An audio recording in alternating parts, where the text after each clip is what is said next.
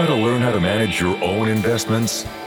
Are you ready to stop paying investment management fees and start building wealth? The DIY Investing Podcast is dedicated to providing you with the knowledge, skills, and resources you need to be a better investor. Learn how to make investments through the use of fundamental analysis, mental models, and business management insights. Now, here's your host, value investing expert, Trey Henninger.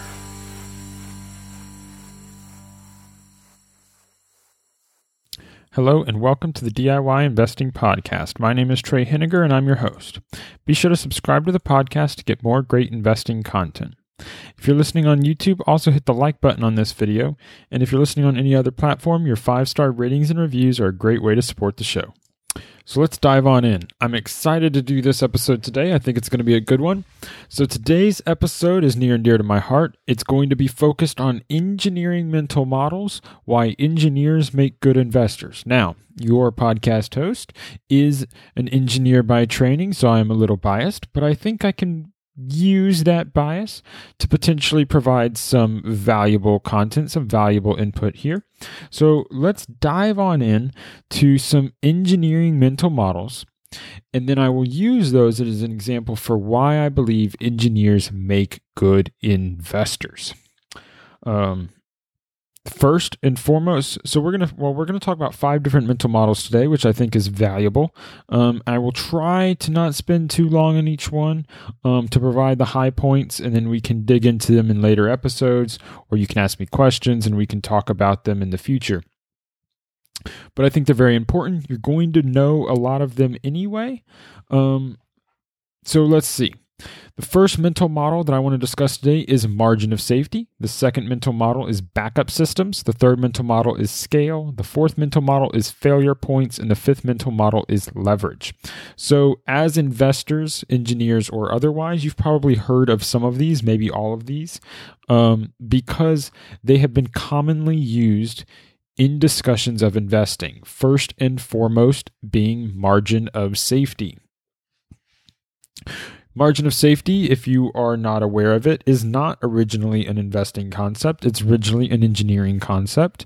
And the engineering concept background around margin of safety is very simple.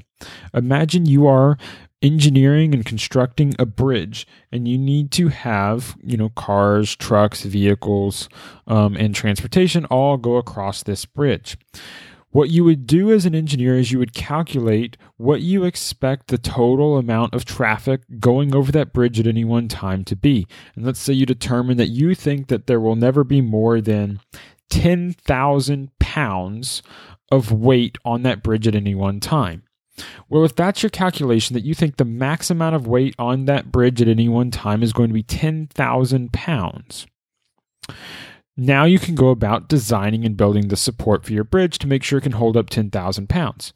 But what you do is you don't actually build it to support 10,000 pounds. If you think that 10,000 pounds is the max that the bridge will ever hold, you're going to design your bridge to hold 20,000 pounds or 30,000 pounds. And the difference between those two numbers is your margin of safety. You're saying, I think that the max weight that I'll ever have to hold is 10,000, so I'm going to build it to 20,000 or build it to 30,000. Because you're doing this for two reasons. One, you may be wrong.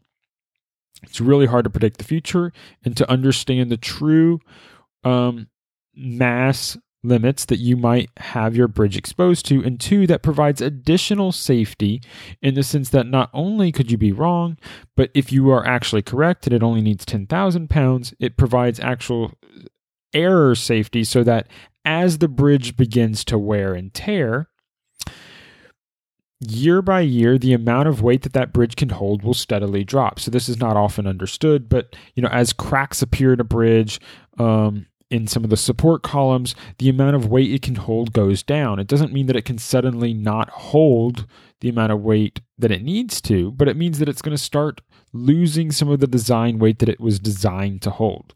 So if it's designed to hold 10,000 pounds, or if it's if it needs to hold 10,000 pounds, it would be designed to hold 20,000 or 30,000 because as cracks appear, as a decade of wear and tear goes by, that 20,000 might drop to 18,000 or 17,000 or 16,000. And you have a large enough margin of safety so that you never have to worry about the bridge not being able to hold the 10,000 pounds it needs to hold. So that's where margin of safety comes from. Obviously, obviously, as investor, we think about it in different terms. In my episode 95, I talked a little bit about how margin of safety can come from many things, not just price. High quality companies have a greater margin of safety than low quality companies. Durable moats have greater margin of safety than companies without moats.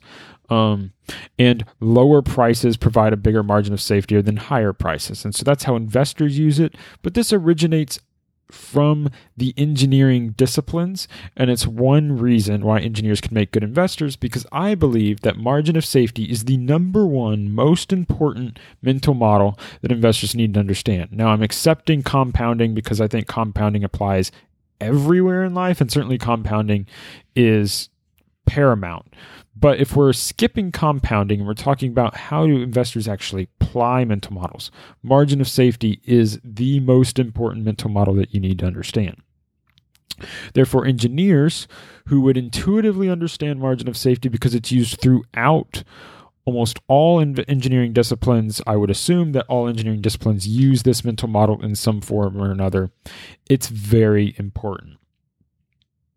So let's dive into the second mental model. And this may or may not be talked about as much by investors, but I think it's still very important. So the mental model is backup systems. As an engineer, one of the things that you learn to understand is that when you're designing a system and you're engineering something, you need a backup in case the system that you design fails. So, the obvious, clear example here that would be a nice one to talk about would be something like loss of power. So, if you're designing a system and you need um, a manufacturing facility. You may hear my uh, cat in the background, so I, I, apologize for that. But if you need um, power to run a facility, to produce equipment, to manufacture goods, um, then your your system needs that power. And so one of the things you will do is design a backup system because what happens if the electrical grid goes down, or what happens if um, some electrical switches fail, or some connection between the power source and your equipment goes awry. This is a very common thing occurs, and it's very common, of course, in many different businesses, especially if you invest in any business that manufactures anything, they will have to understand how backup systems are used. So it's helpful if you're looking into operations and manufacturing type businesses to understand this as well. But what happens if you lose power? Well, if you lose power, the plant might shut down. And if the factory shuts down, you're going to start losing millions and millions of dollars a day when you're not up and running. If you're producing iPhones and you can't produce iPhones anymore, time is money. People want to buy iPhones. People want to buy the new PlayStation 5. People want to buy the new Xbox. And you need those plants to be up and running, and they need power to do so. So, an engineer would design a backup system. That backup system is meant to provide power in case your primary power source fails. Common, easy way to understand a backup system would be something like a back, like an online generator. You know, you can get these for your house, and so you can think about it in terms of that. If you're in a hurricane or there's an ice storm and something causes the power to fail at your house, what happens? Well, if you don't have a backup system, then you have no power. Now, your refrigerators are going to, you know, la- the food in your refrigerator would go bad. The food in your freezer might go bad. You might not have air conditioning or heating that you need to stay safe and functioning well safely. Or you can buy a standby backup generator for your house. And what the generator will do is the same thing that you would see in a corporate environment. The generator would be designed to detect fluctuations in the power, and as soon as a fluctuation in power is seen or a loss of power from your primary provider goes away, the backup generator would kick online and provide power to your house or provide power to your factory. And these types of backup systems are designed throughout industrial processes and throughout an engineering's mindset. You're not just designing for loss of power, you're designing for all sorts of failure mode and failure conditions. And so by thinking in this way, an engineer is able to come into investing at with an advantage because you're going to do the same thing as an investor, or you should do the same thing as an investor. The question you have to ask yourself as an investor is what happens if something goes wrong? What happens if my company loses a customer? What happens if my company's management steps down or retires? What happens if a new competitor comes into the marketplace to compete with my company? What is the backup that protects me as an investor besides the margin of safety concept? So, by what means is my company protected? And this would be stuff like a moat, you know, companies that have moats, companies that have the ability to fight off competitors, is the sort of backup system you're looking for in terms of analyzing a company. Obviously, the a good backup's always buying at a low price, but you're trying to think in terms of how can things go wrong with my company's performance? What are the pieces that can go wrong and how am I going to make sure that this company is not simply going to go bad? For instance, if a recession were to occur, is my company going to go bankrupt? Is my company going to have a loss in earnings? And how do they deal with it? You can look at how they dealt with past recessions and that sort of thing. But it's a useful way of thinking because backup systems allow individuals and companies to adapt to changing times and to adapt to things without everything becoming a black swan. Okay, next to talk about is scale. Scale is mental model. You've probably heard in the investing concept stuff like economies of scale, and how by being larger you can be more efficient. And this is another engineering based concept. The standard way it's explained is in terms of basic geometry that you might have learned in high school or middle school. And the idea is that if you think about the volume of a sphere, the volume of a sphere increases faster than the surface area of a sphere. And this is important in terms of many different corporate applications in the sense that by producing, let's say, larger holding tanks for products, you're going to use less input like metal or plastic by having the surface area grow. You're going to have less surface area growth, which is your plastic or your metal, and more volume to hold product as the vessel gets bigger so that you can have a huge economy of scale by being able to produce vessels that are 100 feet in diameter versus only 10 feet in diameter. And of course, that's extremely expensive to build um, a vessel that's 100 feet in diameter. But on a per volume basis, it's substantially cheaper than producing one that's only 10 feet in diameter. And so that economy of scale can accrue to shareholders and accrue to profits for the company that's larger and is able to operate at scale. I mean, this is an engineering based model, and engineers use this throughout a lot of areas to understand when it's important to scale things up and gain the benefits of being larger. But this is one of the um, mental models that's commonly understood and commonly talked about as investors. So it requires a little bit less um, explanation because it all kind of intuitively works there. Basically, as companies grow, some companies are able to achieve economies of scale. The idea here is that you have a fixed cost to operate at a large scale, something like Amazon. They need a certain number of warehouses in order to operate at a large scale, operate throughout the United States. But once those warehouses are built, they can accrue additional profits without building more warehouses, which means they're able to build a larger amount of profit than their competitors on a per square foot basis because they have a huge fixed cost base. And that scale means that you're not going to be able to easily compete with them without also growing to a large scale. It's very hard for a local retailer that only has a store in one city or one state to compete with an Amazon that has stores everywhere or warehouses everywhere and can use that broadened space to lower their costs below what you can compete with. So, an engineer has an advantage here because they intuitively understand where this is coming from, how this works, and the different circumstances and different types of businesses that are going to benefit from the economies of scale. It's not every business, it tends to be the businesses that more have fixed costs versus variable costs. So, let's dive into my fourth mental model failure points. One standard method of understanding in engineering design is that the more complicated a system is, the greater the number of failure points. And that sounds simple on the surface. So the idea is that you want to keep things as simple as possible. So this is another way of um, it's alluding to this idea of Occam's razor. You know, the simplest explanation is usually the one that should be most likely um, believed first. But this is more when you design a system. And the same thing can be true when you're designing a company or when you're designing a valuation process, like I talked about in episode 96. Basically, the more complicated things become, the less likely it is that you're going to fail because there's more potential failure points. So, one of the things that engineers get used to doing is finding ways to reduce the number of potential failure points in a system.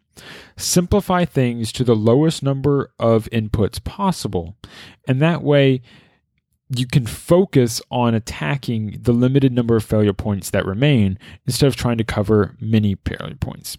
The easy explanation is the one I covered in the last episode in 96, talking about something like DCFs. A DCF properly designed and properly built out might have as many as 20 different assumptions and inputs.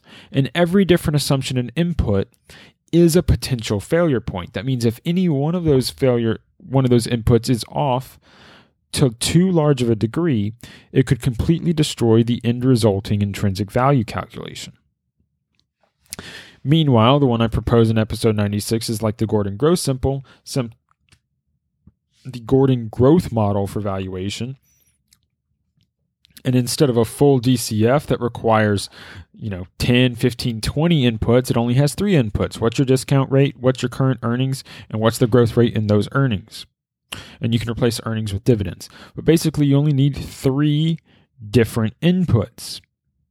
It greatly simplifies things. It doesn't mean that you can't be wrong, but it means you have less points at which you can be wrong.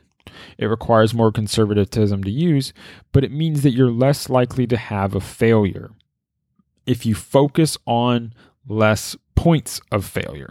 So that's this idea of failure points. And it's very useful for investors because this applies not just to valuation, it applies to um, the portfolio design process. For instance, a common way of reducing failure points is this idea of when to buy and when to sell. Now, there's no way to get around the idea of knowing when to buy stocks. Buying stocks or buying a company is the first step in the investment um, process that begins your path of making money. But you don't actually have to sell companies in order to make money. You do have to buy companies in order to make money off of them, but you don't have to sell companies to make money off them, which is why some investment strategies reduce the failure point and the potential failure point is selling at the wrong time by creating a type of portfolio that's known as like buy and hold, or you have the coffee can portfolio, and each of these types of strategies eliminates the failure point of knowing when to sell by saying any company you buy, you just hold forever. You're cutting out a potential failure point. Now, because you're making your system less complicated. So, this is something investors can learn from. Find the areas where you can make your system less complicated that could potentially grant you benefits. My fifth mental model for today is to discuss leverage. Now, leverage is again a term that you hear a lot in the investing community, community talking about bank leverage like debt, operating leverage like high fixed costs. Um, leveraging other people's spending, synthetic equity, these types of things. But it's originally an engineering mental model and concept. The idea is very basic in that anytime you want to move a large object, you can use a small amount of force to use a large object as long as you have a sufficiently large lever. Um, you know, a famous quote around it is this idea that if you have a large enough lever, you can move the world. And this uh, simply using you know different physics concepts where you apply force at one point and if you apply force at the right point with the right fulcrum you can move significantly large objects and you can have a greater effect on the output with the small amount of input if you put that input in the right place. So, this concept of leverage is one of the things that astute investors can use to become or to really get outsized returns in the marketplace. Now, leverage, I've talked about in previous podcasts, has a lot of both positives and negatives. It can lead you to losses, but it can also lead you to gains. You know, this idea of, well, you can take on debt is one form of leverage, and you can use that debt in order to have higher returns as long as your cost, cost of debt is below the cost of equity and you don't have a default event. The same is true with rent. Rental leases are a form of leverage where instead of having to buy um, a retail establishment or land or a storefront, you rent it. And therefore, you can leverage the value of that asset at a lower cost without paying the full economic cost. You're simply paying your rental cost. Likewise, you have stuff like operational leverage, where you have high fixed costs. And this is what I talked about a little bit earlier in the podcast about Amazon. And with high fixed costs and low variable cost, each additional incremental customer doesn't cost you a substantial amount of money. So your high gross margins will eventually lead to higher operating margins as long as you can continue to grow revenue. Each of these ideas follows around the engineering concept that you can make sm- small inputs create large outputs. And it's this idea that maybe by growing revenue 5%, you can actually grow earnings 20%. And this is often overlooked by investors that focus on growth companies. They might look at a company and say, I want to buy companies that are growing 20, 30% a year because that's how I'll get 20 or 30% year returns. Well, if you find the right company that's using operational leverage, you might be able to have 5% revenue growth and 10, 20, 30% earnings growth because of the way their operational leverage works within the company. So you don't necessarily need high revenue growth to achieve high earnings growth or high dividend growth. So those are the five key engineering mo- mental models that I wanted to address today. We have margin of safety, the absolute most important. You have backup systems, scale, failure points, and leverage.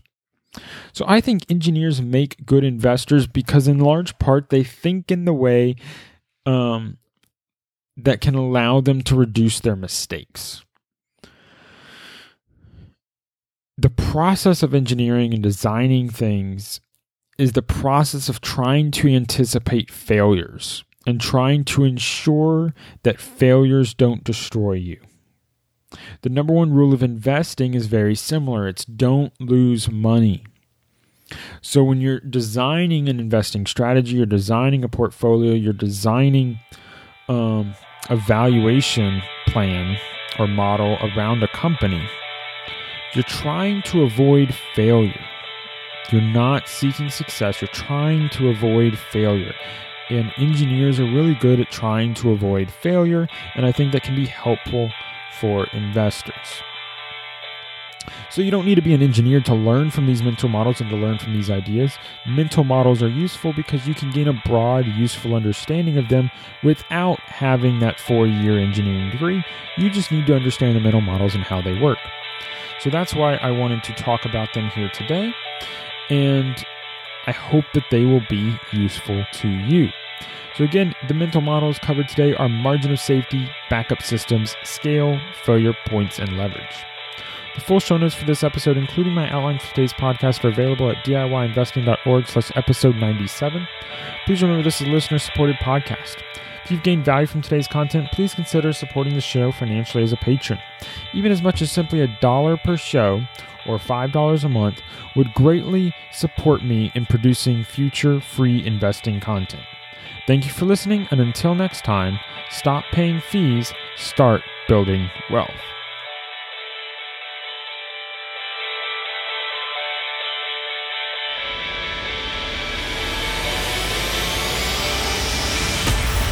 Thank you for listening to the DIY Investing Podcast. Please visit our website and subscribe to our email list at DIYinvesting.org. for guides, videos, and resources to help make you a better investor.